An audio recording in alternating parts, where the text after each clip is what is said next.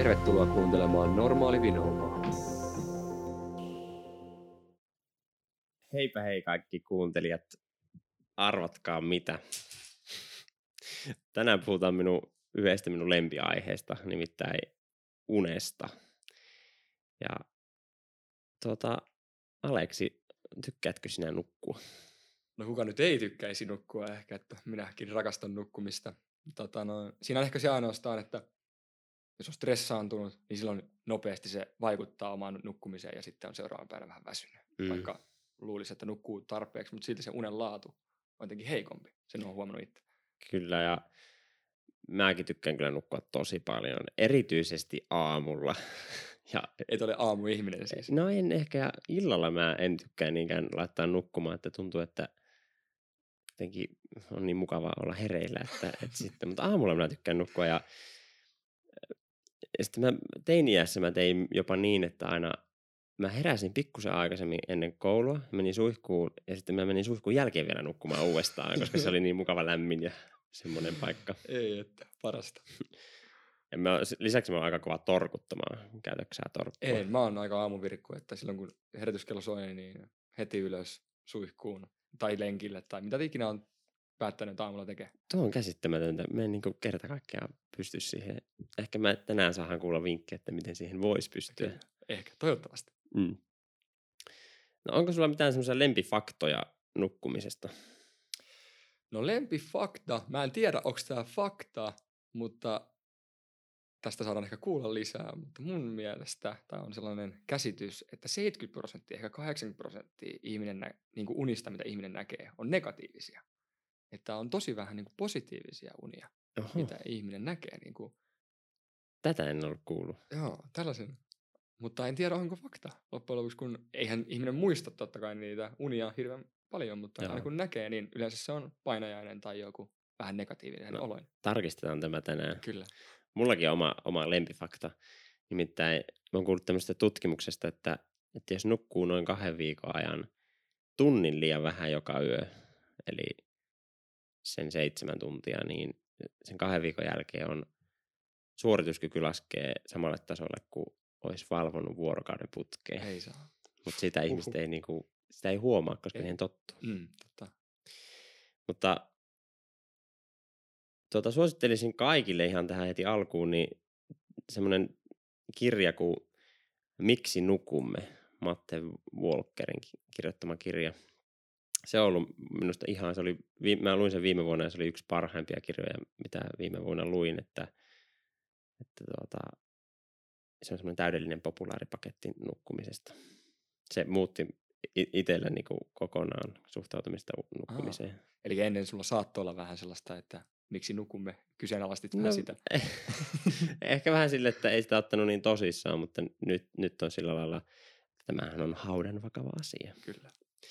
Mutta hei, tänään meillä on vieraana unitutkija ja tutkijatohtori Jari Kurkela, eikä anneta estradi hänelle. Annetaan. Yes.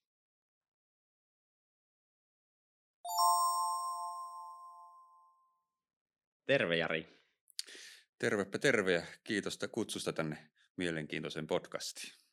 Tervetuloa. Ja tuota, miten nukutti viime yönä? No viime yönä tuli nukuttua oikein mukavasti. Minä palailin tuossa vasta tuolta Lapin reissulta lomalta, niin sen jälkeen unimaittoi oikein mukavasti, kun pääsi kaiken näköisistä stresseistä ja muista eroa. Hyvä kuulla.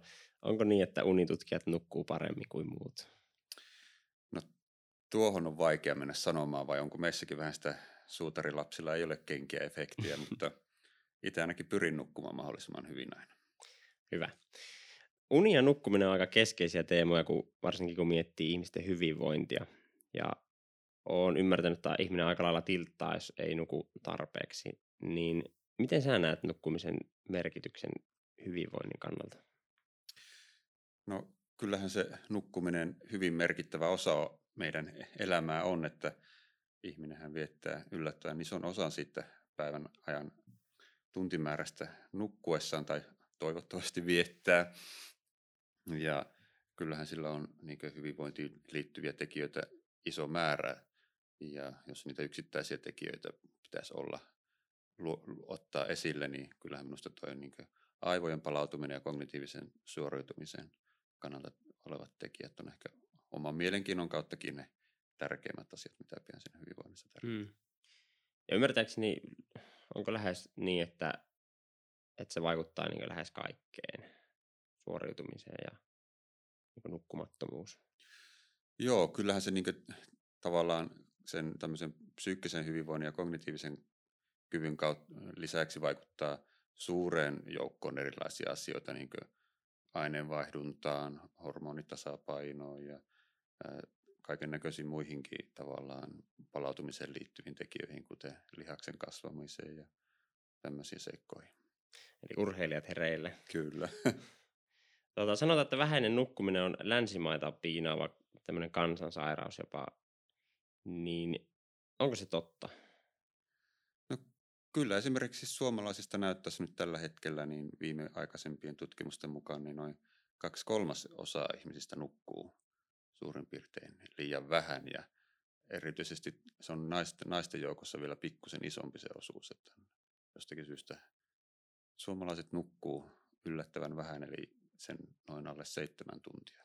Joo, yllättävää, että, että naiset nukkuu vielä vähemmän kuin miehet. Joo, sitä tutkimusta kun luin, niin se oli itsellekin vähän yllättävä tulos. Ei se hirveän suuri ero ollut, muistaakseni prosentit oli jotenkin, että naisista 66 ja miehistä 50 kolme prosenttia tai jotain tämmöistä, mm. mutta kuitenkin. Joo. No osaako sanoa, mikä siihen on syynä? Nukkumattomuuteen. Niin.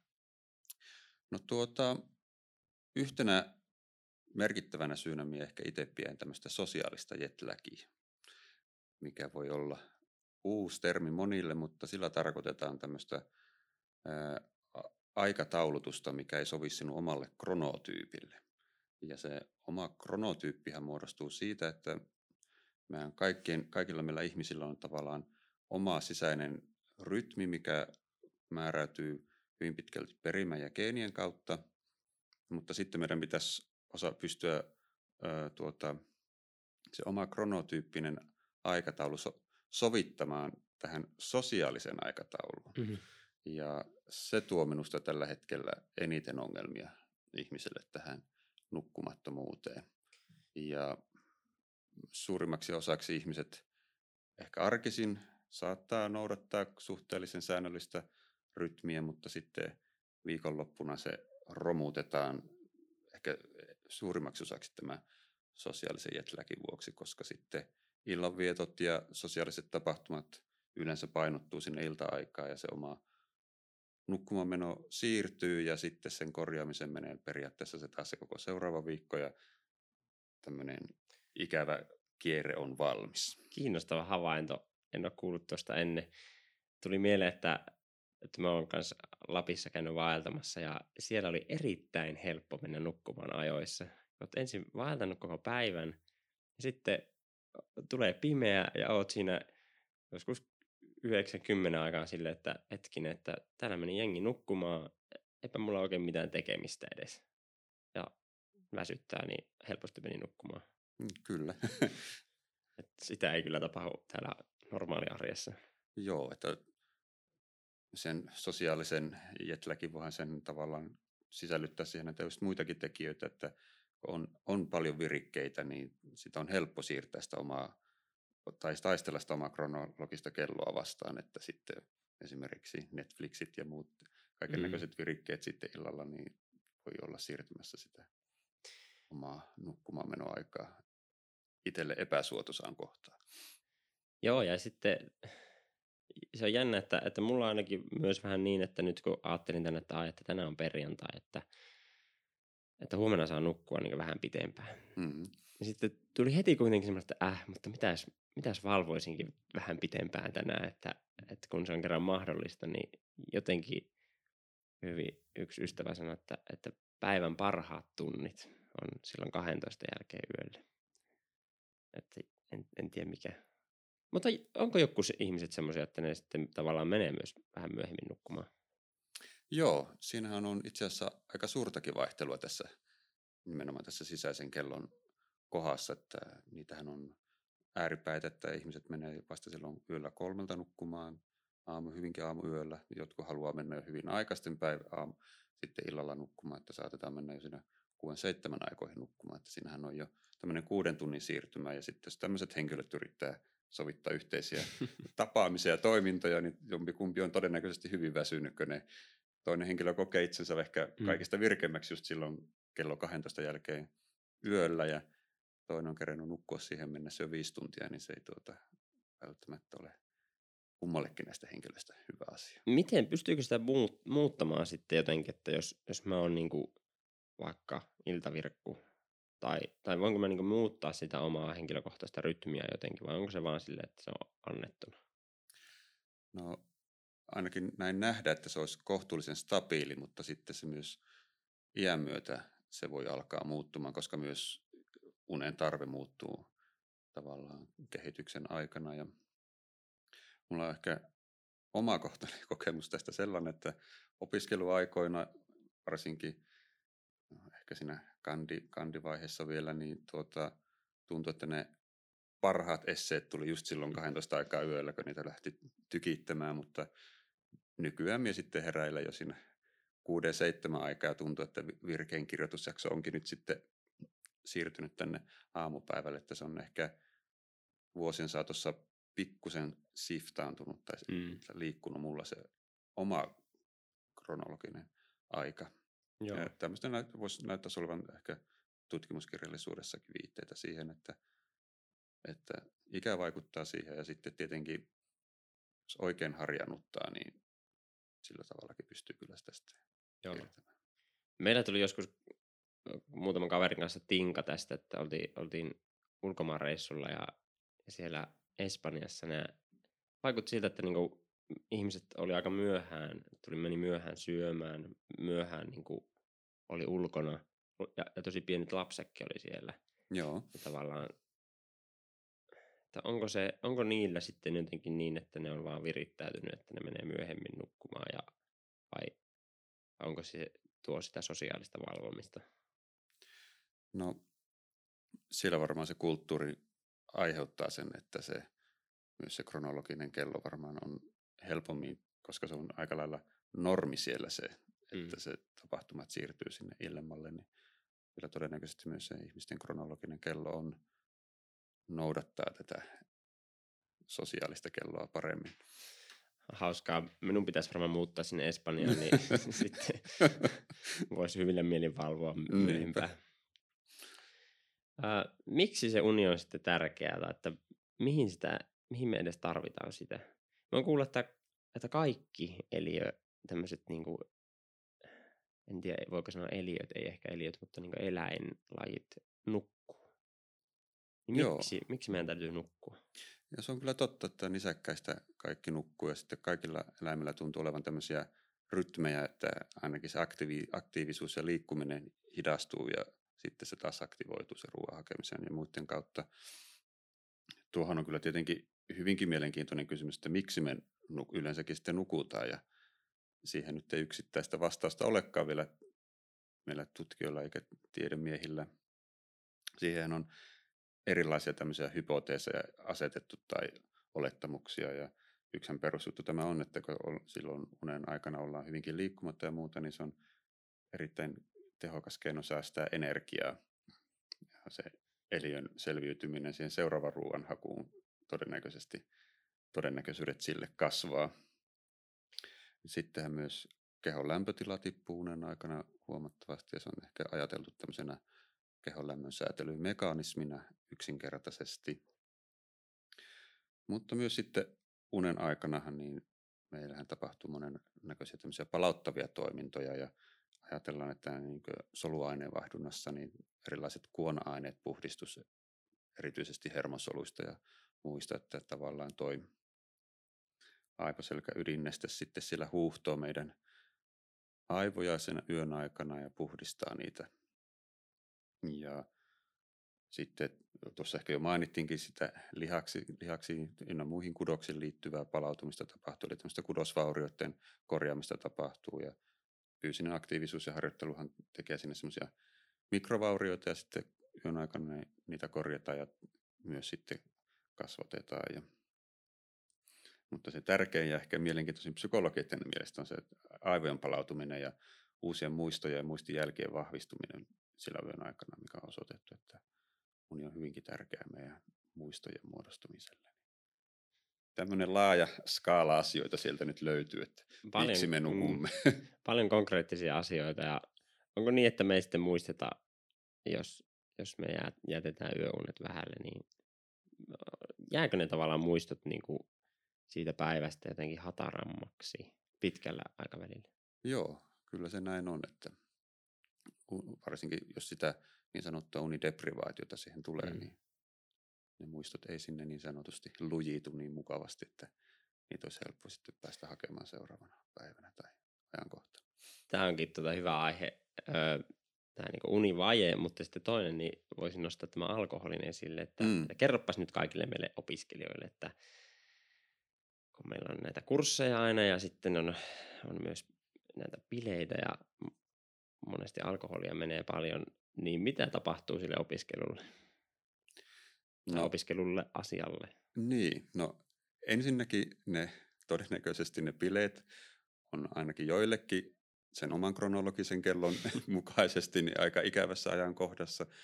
Ne jatkuu monesti sinne aamu kuuteen asti tai jotain tämmöistä, mikä sotkee sitä omaa unirytmiä ja vähentää sitä unen määrää, mikä estää todennäköisesti niiden muutamien edellisten päivien aikana opittujen asioiden tallentumisen sinne muistiin kunnolla. Lisäksi se alkoholi, mitä on nautittu siinä juhlien aikana, niin rikkoo sen unen rakenteen sellaiseksi, että todennäköisesti niitä univaiheita ja unirytmejä, mitkä tukee sitä muistijälkeä ja uusien asioiden oppimista, niin niiden määrä vähenee ja niiden laatu heikkenee ja se edelleen heikentää sitä oppimistulosta. Ja sitten se siinä tenttiaamuna saattaa tuntua, että eihän me tätä kirjaa nähnytkään. se, tuota, sinne ei ole missään vaiheessa mitään kerennyt tallentua. Tämä, tämä on minusta erittäin jotenkin oleellinen asia, että, että varsinkin fuksivuonna on tosi paljon näitä niin juhlia. Sitten kuitenkin opiskellaan niitä perusasioita, niin no, mulla on niin kuin viisi vuotta jo tavallaan takana tätä koulua, niin, niin että mitä kaikkea muistaa niiltä luennoilta, niin aika, aika tavallaan, vaikka en itse kuluta alkoholia niin paljon, niin silti tavallaan ne muistot niin kuin hämärtyy sieltä ajoilta. Toki varmaan niin joitakin asioita aina muistaa. Mm. Miten, voiko unen saannin vähyys vaikuttaa aivojen kehitykseen noin niin nuorella iällä?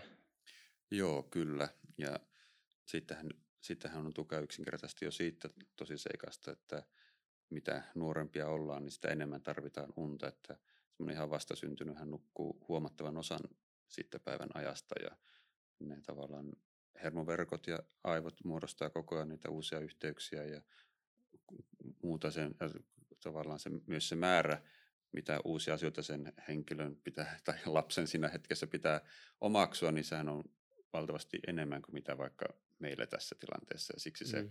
unen aikana tapahtuva justiin muistojen ja tavallaan uudes, uule, uusien asio, opittujen asioiden järjesteleminen ja muu, niin vaatii enemmän aikaa siellä unen aikana. Ja se tuota, jatkuu pitkälle tuonne teini-ikään, että semmoinen 14-17-vuotiaankin kannattaisi nukkua semmoinen 10-12 tuntia yössä, Oikeasti? että, että sitä tapahtuu sitä palautumista kunnolla. Ja Kymmenen tuntia? Joo.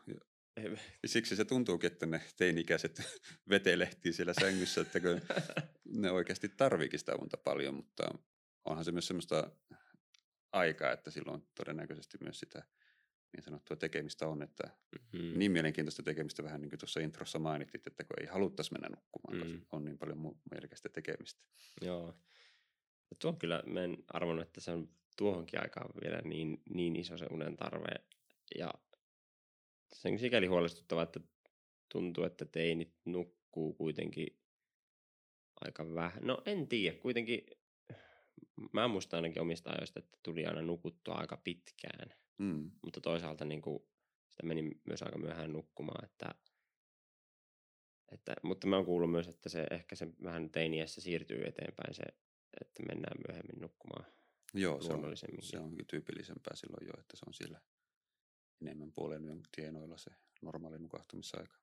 Ja tässä nyt, jos joku päättäjät sattuu tätä kuuntelemaan, niin koulut olisi hyvä alkaa ymmärtääkseni vähän myöhemmin yläasteella esimerkiksi. Joo, se voisi ehkä tukea sitä oppimista, koska näiden ihmisten tämä oma sisäinen mm. kello nyt ei sitten ole välttämättä sen sosiaalisen rytmin mukana ehkä optimaalissa. Ja tämähän Helsingissä on tehty nyt suositus, että, että alkaisi koulut vasta yhdeksältä. Tai Joo. olisiko ollut puoli yhdeksältä, mutta että sitä on niin myöhennetty vähän. Joo, se taisi olla nyt ihan tänä syksynä tullut uudistus. Että. Joo. Joo.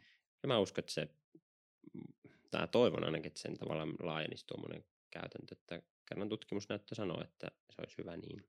Kyllä. No voiko sitten liiasta nukkumisesta olla haittaa? Tavallaan, voinko minä nukkua liikaa?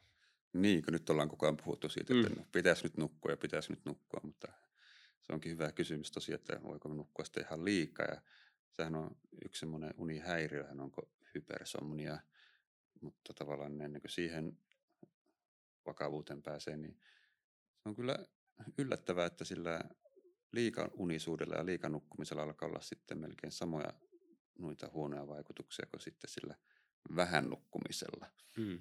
Ja se, se tavallaan se liikaunisuus niin on li- linkitetty näihin samoihin oireisiin, esimerkiksi diabetekseen ja verenpainetautiin ja ylipainoon ja tämmöisiin seikkoihin.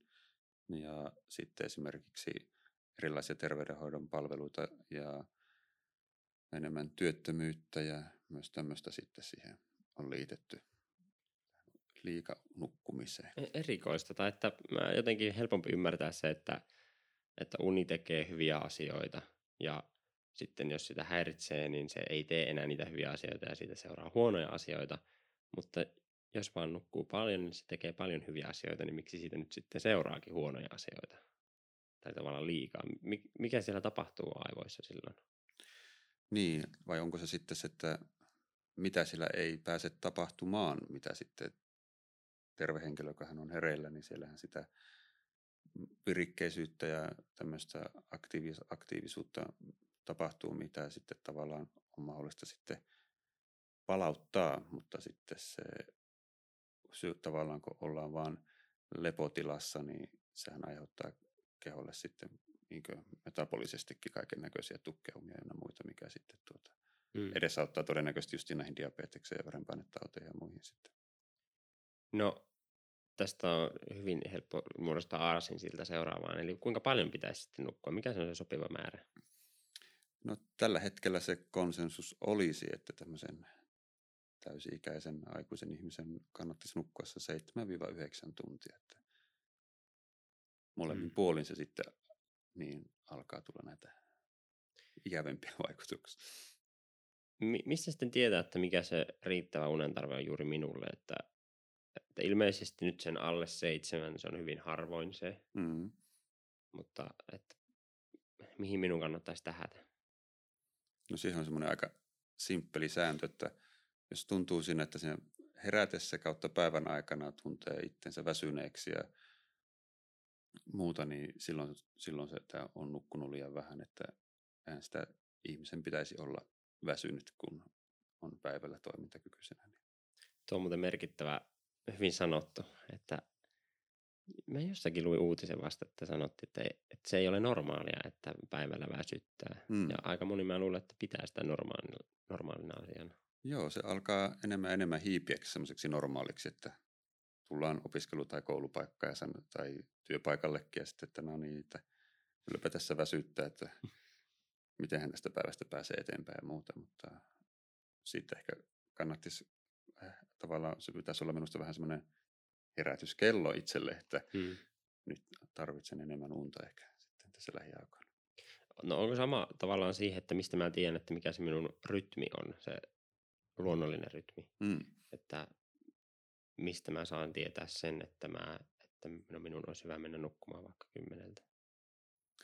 No tuota, sitähän voi jonkun aikaa vaikka seurata itseä sillä lailla, että yrittää mennä nukkumaan silloin, kun nukuttaa ja nimenomaan heti silloin, kun tulee ensimmäisen kerran se olo, että väsyttää, koska helposti jos sitä sitten pitkittää vaikka vielä toistakin minuutilla, että no kyllä minä tässä vielä nyt nuokun ja selailen tätä Instagramia par hetken aikaa, niin se sitten taas siftaantuu se.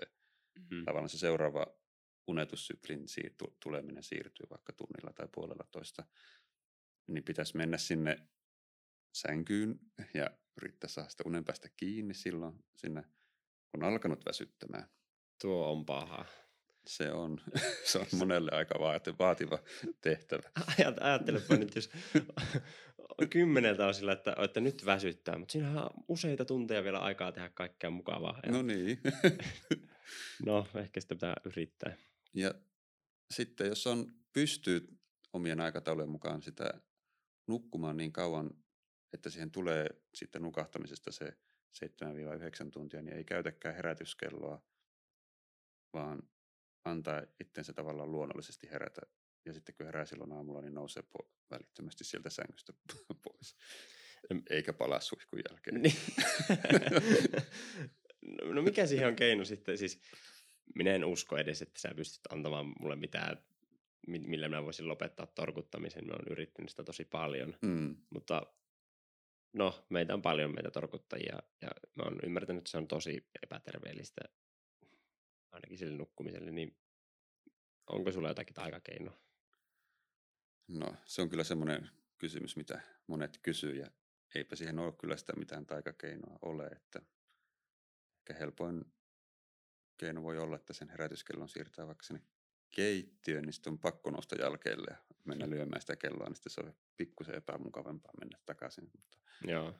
ehkä jotain tämmöistä, tämmöisiä asioita No, mä uskon, että se on jotenkin aika pitkälle opittu juttu vaan, että, Kyllä. että no, Aleksi ei ollut oppinut sitä, että ehkä. Torkutatko muuten sinä? No kyllä siihen sortuu itsekin joskus, että en voi kieltää, että ettei koskaan tulisi torkuteltua, että joskus se tuntuu niin mukavalta jatkaa sitä unta. Joo, kyllä. Öö, monesti puhutaan unihygieniasta ja sillä tarkoitetaan niitä nukkumiseen vaikuttavia asioita, kuten nukkumislämpötilaa ja valaistusta, melua tai ruokailua ennen nukkumista, niin miten minä saisin kaiken irti siitä nukkumisesta, että mitkä, mitkä sinusta vaikuttaa eniten siihen uneen näistä unihygienia jutuista? No, mulla ehkä omalla listalla on ykkösenä tämä oman rytmin vaaliminen, vähän sen suojeleminen, että vähän niin kuin kaikelta, että silloin kun on se minun luontainen aika mennä nukkumaan, niin pyrkii järjestelemään tapaamiset ja asiat sillä lailla, että siihen on kiireettömästi mahdollisuus ja sitten myös sinne mahdollisimman kiireettömän aamun, että sitten sille herää, tavallaan luontaiselle heräämiselle voisi olla mahdollisuus. Tuo on aika kipeää, koska tuo on varmasti vaikein myös. Se on ehkä myös vaikein näistä. Mm. No, Mitä muita? Sitten itse tykkään erityisesti siitä, että se nukkumapaikka on viileä, semmoinen 17 astetta. Kortepohjaisen pohjassa sen järjestäminen ei ollut hankalaa, mutta tuota, varsinkaan näin syksyllä, mutta monesti tuntuu, että ihmiset nukkuu vähän liian lämpimässä ja ehkä liian tuhdeilla peitoilla. Että Mm. minusta se lämpötilan laskeminen on tärkeää, koska se myös se keho luonnollisesti pyrkii viileämpään tilaan unen aikana, niin se on yksi, yksi niistä tärkeistä jutuista. Ja sitten ehkä semmoinen sopiva fyysinen aktiivisuus sitä sen päivän aikana, joka on sun tavallaan suoritettu joku kolme neljä tuntia ennen sitä nukkumamenoaikaa, niin se keho kerkeää vielä rauhoittua sitä fyysisestä aktiivisuudesta. Mutta niin kuin puhuit, että kun on koko päivän vaeltanut, niin kyllä se uni yllättävän hyvin sitten maittaa. Mm. Kyllä. Ja kyllähän se yksi tärkeä asia on myös niistä omista huolista ja murheista puhuminen. On se sitten kavereiden tai kumppaneiden kanssa, niin ne ei sitten herätä tai katko sitä unta siellä sitten, että ei havahduta kolmelta aamuyöllä, että ei hitto, että mikä se kurssin tehtävän vastaus olikaan tai mitä jotain tämmöisiä asioita miettimään. Kiinnostavaa. Miksi ihminen herää? Sitten, tai mikä sen saa heräämään yöllä, jos kerran nyt hyvin nukkuu siellä ja mikä sen saa heräämään tuommoiseen huoleen? Siihen ei välttämättä ihan täysin tarkkaa vastausta tiedetä, mutta voisi helposti ajatella, että koska unen, unethan ja unet, unen sisältöhän monesti liittyy niihin päivän ja kautta lähiaikojen tapahtumiin, mikä on minusta myös luonnollista ihan sen takia, koska integroidaan niitä päivän tapahtumia sinne uusiksi muistijäljiksi, niin ne tavallaan uudelleen käsitellään sitten sillä unessa ja sitten tavallaan stressaavat tilanteet uusiutuu sillä unen aikana käsittelemättöminä ja sitten se aiheuttaa tämmöisen stressireaktion kehossa, mikä sitten säväyttää todennäköisesti esimerkiksi ihan adrenaliinipiikkinä ihmisen mm. hereille sieltä sitten. Niin justiin. No, onko siis totta, että tuossa alussa oli puhetta, että suuri osa unista olisi negatiivisia jollain tavalla, niin onko se totta? En pysty ehkä tukemaan sitä väitettä täysin, mutta voi olla. En, en ole tähän unen sisältöjen emotionaaliseen valenssiin mm. niin tutustunut. Mutta tottahan se on, että esimerkiksi kaikissa unihäiriöissä ne unen sisällöt suurimmaksi osaksi on negatiivisia tai ihmistä uhkaavia tai jotakin tämmöistä pakoa vaativaa tai muuta. Mm. Että se on kyllä totta, että näissä parasomenioissa ne on sitten hyvinkin negatiivisissa vytteisiä kautta pelottavia. Voihan siinä toki olla se, että semmoinen vääristymä, että sitten muistaa niitä enemmän, koska ne voi olla jotenkin enemmän tunteita herättävää, niin ne jää myös mieleen paremmin. Totta, että ne ikävä kun herää siinä kylmässä hiessä, niin se jotenkin jää helpommin mieleenkin sitten se uni. Kyllä. No miten, puhutaan näistä taikalaudoista, eli puhelimista ja hmm. muista älylaitteista, niin vaikuttaako se sininen valo niin oikeasti kuinka merkit, merkittävästi? Niin, se sininen valohan siirtää tavallaan tai vaikuttaa siihen meidän ry- luontaisen rytmiin, koska ihminen on tottunut tämmöiseen tietynlaiseen valoon kautta pimeä rytmeihin ja kaiken näköinen tämmöiset tavallaan keinotekoiset valot, mitä meillä on rakennuksissa ja kaduilla ja noissa missä tahansa mainoksissa ynnä muissa kans aiheuttaa tämmöistä valosaastetta, mikä heikentää sitä tavallaan sen uni, tavallaan sen unen saannin syntymistä ja se perusmekanismi, mikä näissä kännyköissä ja tietokoneissa ja muissa aiheuttaa sitä on se, että se sininen valo heikentää sen tuota melatoniinin erittämistä, mikä liittyy siihen uneliaisuuden ja tavallaan sen hmm. univaiheen, ensimmäisen univaiheen käynnistymiseen. Niistäkin olisi siis hyvä luopua ennen nukkumista. Joo, että jos se, se voitaisiin luokitella tämmöiseksi unihygienitila tavallaan hmm. asiaksi, niin sen kodin ja ympäristön vähittäinen pimentäminen ja himmentäminen iltaa kohti niin on, on kyllä hyväksi. No, otetaan vielä esille suomalaisten rakastama kahvi. Mm. Suomalaisethan kuluttaa eniten kahvia maailmassa. Joo. Niin vaikuttaako se meihin? Tai meihin, meidän uneen? I, joo, kyllähän se kieltämättä vaikuttaa sitä kautta, että se vaikuttaa myö, myöskin sitten niihin reseptoroihin, jotka erot, erot, mm. erot, erittää sitä serotoniinia. Ja siinä on vähän, se on myös vähän semmoinen kaksiteräinen miekka kahvi kautta sen mukana nautittu kofeiini, että sehän aiheuttaa myös sitten tätä riippuvuutta ja on vähän osa tutkijoista teoriassa oikeastaan sillä lailla, että sitä kofeiinia jo alun perin otetaan siihen tavallaan väsymykseen ja tavallaan voimattomuuteen silloin aamulla. Se kyllä sitten kyllä piristää ja siinä niistä kognitiivisen toimintakyvyn parantamisestahan on paljon tutkimusta, että se kyllä sitten sitä puustaa, mutta sitten yön aikana alkaa tavallaan tulla jo esille nämä vierotusoireet ja sitten kun herätään, niin tarvitaankin taas tavallaan sitä kahvia. Mm. Se on tavallaan sitten oltu vähän niin niistä vierotusoireistakin pikkusen väsyneempi, jos sitä ei olisi niin voimakkaasti riippuvainen sitä kahvista. Ja sitten mm. sitä taas tarvitsisi silloin aamulla. Ja Joo. helposti ne määrät sitten alkaa kasvamaan ne kofeiinimäärät, mitkä saa sen saman vaikutuksen mm. aikaiseksi. Mm. Ja mikä on sitten niin viimeinen aika juoda sitä kahvia päivän aikana? Niin. Jotkut vanhat ihmiset hän sanoo, että kyllä se pitää iltakahvit saa, että saa unen päästä kiinni. että, että en tiedä sitten, onko se sitten osa jo sitä tavallaan, että on jo semmoinen riippuvuussuhde siihen kahviin, Mm. että sitä vaan tarvii tietyn määrän Mm. nauttia, mutta tuota, siihen ei välttämättä semmoista ihan tarkkaa ohjetta ole, mutta joidenkin tutkimusten mukaan semmoinen 4-6 tuntia ennen nukkumaan Mm. menoa. Niin Se tuli mieleen vielä tuosta kahvista, että, että kun tuntuu, että joillakin se ei vaikuta, niin onko se nimenomaan sitä, että ne on jotenkin niin tottuneita siihen, että se ei sitten vaikuta se kahvi, kun taas itsellä tuntuu siltä, että, että se vaikuttaa hyvinkin herkästi sitten siihen uneen. Joo, itsekin kuuluu siihen porukkaan, että tuntuu, että se vaikuttaa kyllä sitten heti, että Mm. jos illalla menee juomaan kahvia, niin sitten se menee pyörimiseksi se alkuyö.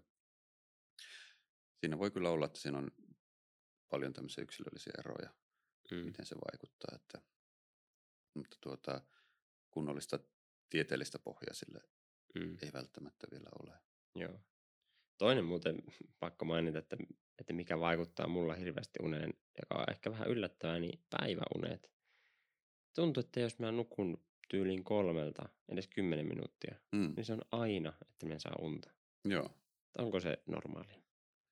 No joo, siinäkin on yksilöllisiä eroja, mutta kyllähän se taitaa olla yksi tämmöisistä suosituksista, että niitä päiväunia ei kannata nukkua, että tavallaan se, se sitten taas aina sitten siirtää sitä sinun Mm. seuraavaa nukahtamisjaksoa, mutta sitten taas toisaalta joillekin ihmisille se sopii, kun ne nimenomaan noin 4-6 tuntia ennen sitä omaa normaali nukkumisaikaa, jos ne nukkuu Mm. mm. semmoiset 30-45 minuutin päiväunet, niin se ei välttämättä vielä sotke sitä. Mm.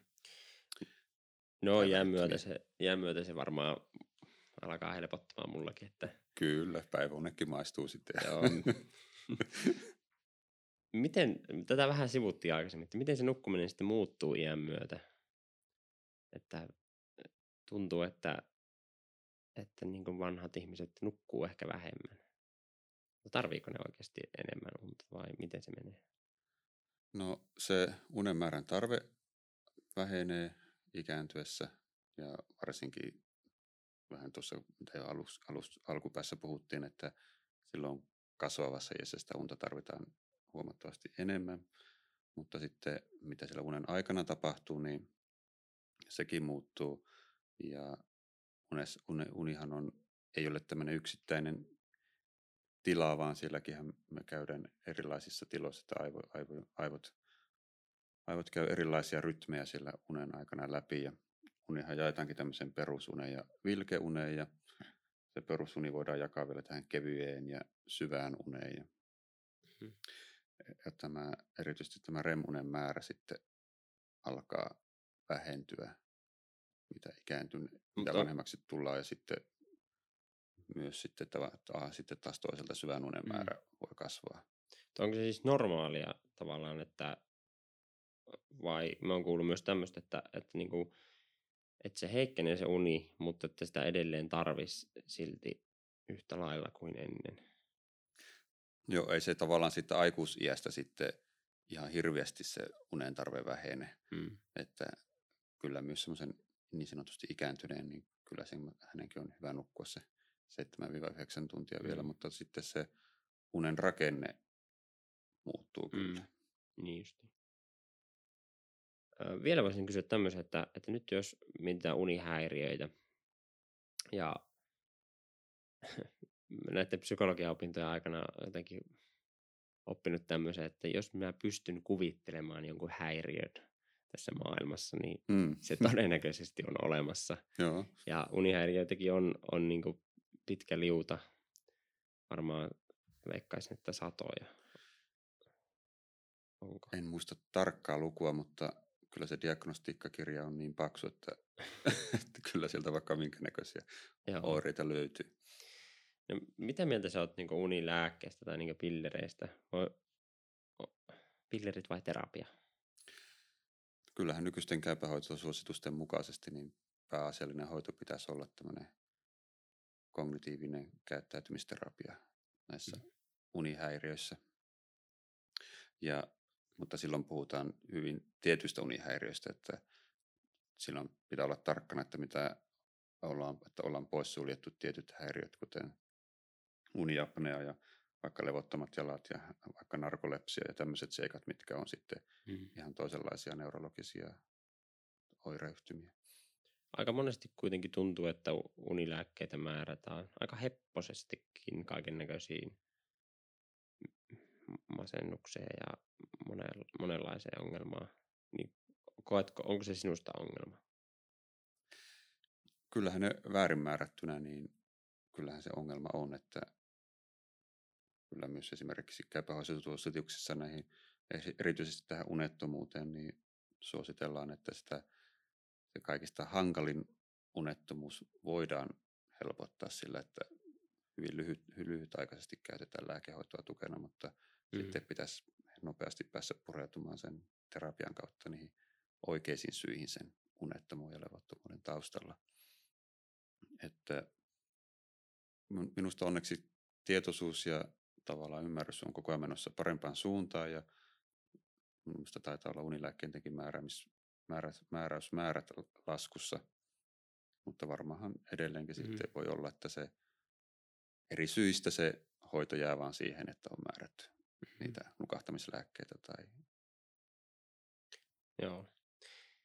Ää, Tänään oli Hesarissa juttua näistä unen mittaamisesta ja siihen liittyvistä laitteista. kyllä. Oura, Oura Ring oli mainittu siellä. Ja Mm. mitä mieltä sä oot unen mittaamisesta tai että kannattaisiko sitä tehdä? No, siinä on minusta semmoinen seikka, että niillä tämmöisillä markkinoilla olevilla laitteilla, niin niillä ei pystytä vielä hyvin, niin ehkä minun mielestä tarpeeksi tarkasti määrittelemään niitä univaiheita, että niistä pystyisi luotettavasti sille asiakkaalle antamaan informaatiota, mutta totta kaihan minusta se näiden laitteiden avulla niin pystytään seuraamaan esimerkiksi sitä, miten hyvin palaudut sen unen aikana, esimerkiksi sykevälivaihtelusta ja sitten nämä nukahtamis- ja heräämisajat. Ja sitä kautta voi alkaa seuraamaan sitä omaa unen määrää, että noudattaako se sitä 7-9 tunnin sääntöä ja ehkä vähän havaittamaan se, että missä se oma tyypillinen nukahtamis- ja heräämisaika on. Joo, mä oon jossakin vaiheessa itse myös mitannut jon- jonkun verran jollakin ihan aika alkeellisesti niin puhelimella. Joo. Että kyllä sitä aikansa jakso ja ehkä se vähän motivoi välillä, mutta Mm. ei ehkä pitemmän päälle. Niin. Että minusta se on ehkä vähän sama kuin sykemittari urheilussa, että jos ei hirveän hyvin tunne sitä oman kehon toimintaa, niin sykemittari on mukava objektiivinen ilmaisemaan sillä, että koska olet hyvin rasittunut tai koska mm. olet Mm. levossa. Ja sitten kopit tavallaan kuuntelemaan sitä omaa kehoa, niin se ehkä menettää merkityksensä se Hmm. laite. Hei, kiitos Jari. Tämä oli hyvä keskustelu ja, ja minähän ar- arvelinkin, että tämä saattaa mennä pitkäksi, että, että tuota, mutta se ei haittaa mitään. Kiitos kutsusta ja oli kyllä tosi mukava päässä juttelemaan tästä yhdestä minun lempiaiheesta taas näin pitkästikin. Yes, kiitos. Kiitoksia. No niin, Aleksi, siinä oli, oli paljon settiä unesta. Kyllä, niin oli. Aivan mieletön mun mielestä keskustelu. Aivan mieletön. Joo, mi- mikä sulla jäi niin päällimmäisenä mieleen tästä? Öö, ehkä se, mitä mä koin henkilökohtaisesti, oli se, että siinä ensimmäisessä syklissä, että kun sä oot väsynyt illalla, niin sun pitää mennä välittömästi nukkumaan. Ei muuten tule mentyä. Ei tule millään, mutta yritys pitäisi olla kova. Joo. Joo, paljon, paljon mielenkiintoisia juttuja justi. Mikähän mulla yllätti? Siellä oli joku juttu, mikä yllätti tosi paljon. Nyt se karkas mielestä, mutta ehkä se tulee kohta. Niin, toivottavasti. Mutta se on sun henkilökohtainen, että sä voit sitten miettiä sitä ennen nukkumaan menoa sillä lailla, että ahaa. Niin. Mutta joo, mitäs Lasse, muuttuuko tässä nukkumisen tyyli tulevaisuudessa nyt tämän keskustelun perusteella? No, en tiedä. Näitä on aika paljon tullut veivattua näitä asioita, että kyllä se varmaan aina, aina kun näitä palauttaa myös mieleen, niin tulee semmoinen, että, että nyt, nyt skarppaan tässä. Että, joo. Edelleen mä sanon, että su, suosittelen lukemaan tuo sen kirjan, minkä a- alussa mainitsin, se Miksi nukumme. Et se, se oli jotenkin semmoinen me ollaan Kämppiksen kanssa alettu kovasti tuota nukkumista painottamaan, että on sillä ollut vaikutusta. No hyvä. Joo, itse on just ehkä tänä syksynä ruvennut enemmän keskittyä siihen, että pi- himmentää valoja niin kuin Mm. Märikin puhui tuossa, niin että pikkuhiljaa vähentelee niitä valoja, että sitten on helpompi mennä siihen ensimmäiseen sykliin tai siihen Mm. toiseen hypätä sitten, että viimeistään. Niin, kyllä. Hei, kiitos kaikille kuuntelijoille. Tämä oli vähän pitempi jakso nyt, mutta toivottavasti viihdytte meidän seurassa. Ensi viikolla taas uudet kuviot ja ei muuta kuin oikein hyvää yötä kaikille ja nukkumista. Toivottavasti ensi yö on semmoinen unentäyteinen ja rauhallinen. Heipä hei.